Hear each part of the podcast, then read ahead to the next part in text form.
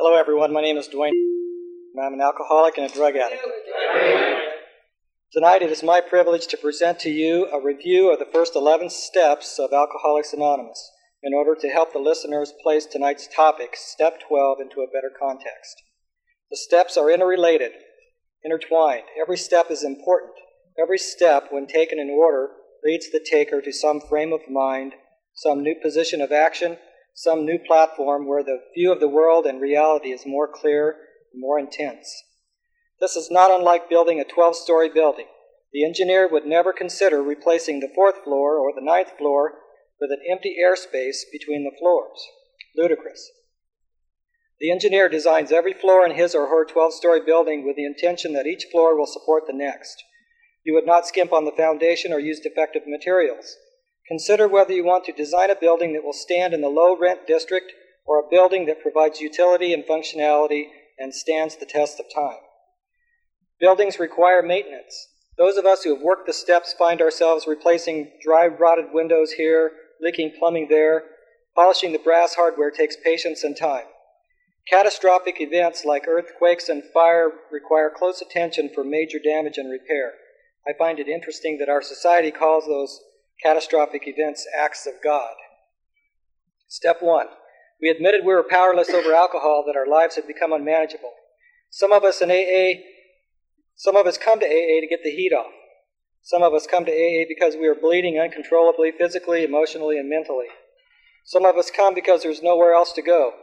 Life is not working right, things are not working out, or death is on the doorstep. Step one requires us to admit that there are no more excuses to use. To recognize and admit the hopelessness of the current situation is the foundation to changing your life.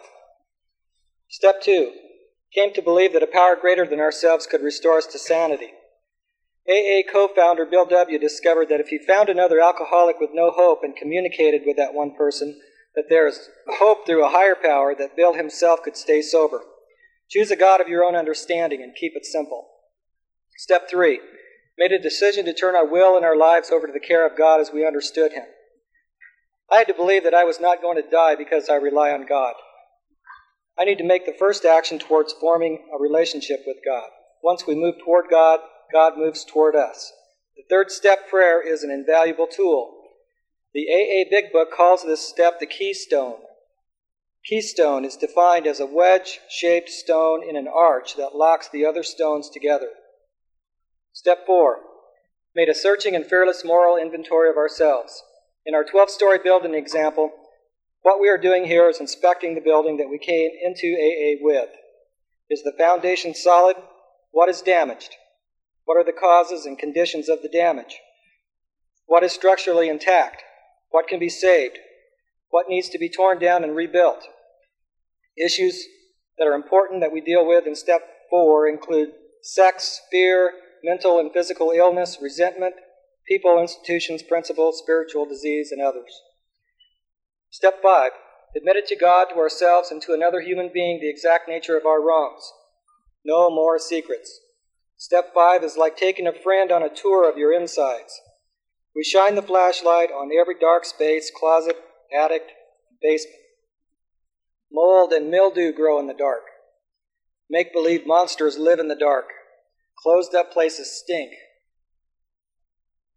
Step six, we're entirely ready to have God remove all these defects of character. I have heard it said that we become willing to have God remove our defects of character when we are willing to do without the benefit of the defect. In all my defects of character, my actions are based on some false sense of security or fear.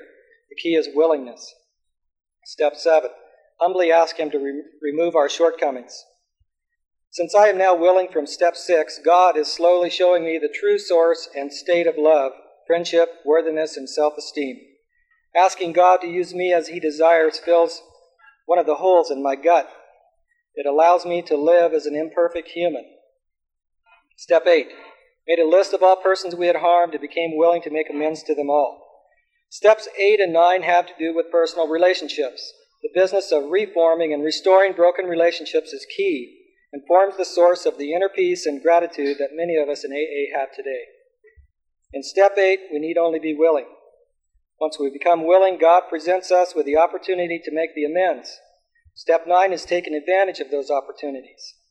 God does not do this for us. Step 9 Made direct amends to such people wherever possible, except when to do so would injure them or others. At first, I thought this was the pay the money back step. Now I know that it is much more than that. I call it the make it whole step. Emotional and spiritual reparations are there to be had.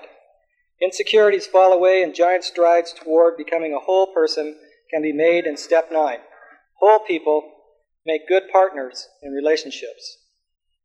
Step 10 continued to take personal inventory, and when we were wrong, promptly admitted it. Daily maintenance. We set right any new mistakes as we go along. The problem of alcoholism has been removed. It does not exist for us. That is how we react so long as we keep in fit spiritual condition. We watch for selfishness, dishonesty, resentment, and fear. We discuss them with somebody else, pray about it, and make amends when necessary and appropriate. Step 11 sought through prayer and meditation to improve our conscious contact with God as we understood Him, praying only for knowledge of His will for us and the, and the power to carry that out. Step 11 is where we ask for strength, inspiration, and direction from God. We are promised that we will sense the flow of His Spirit into us. It is described as developing a sixth sense. Through prayer and meditation, we ask God to direct our thinking, and then we listen silently for the answers. We become more and more inspired. Today I rely on my thinking. I do not use the I have a broken thinker excuse as an excuse to practice bad behavior. This brings us to our topic tonight, step 12. It is so important to us that an entire chapter of the big book has been devoted to it. Step 12. Having had a spiritual awakening as the result of these steps, we tried to carry this message to alcoholics and to practice these principles in all of our affairs.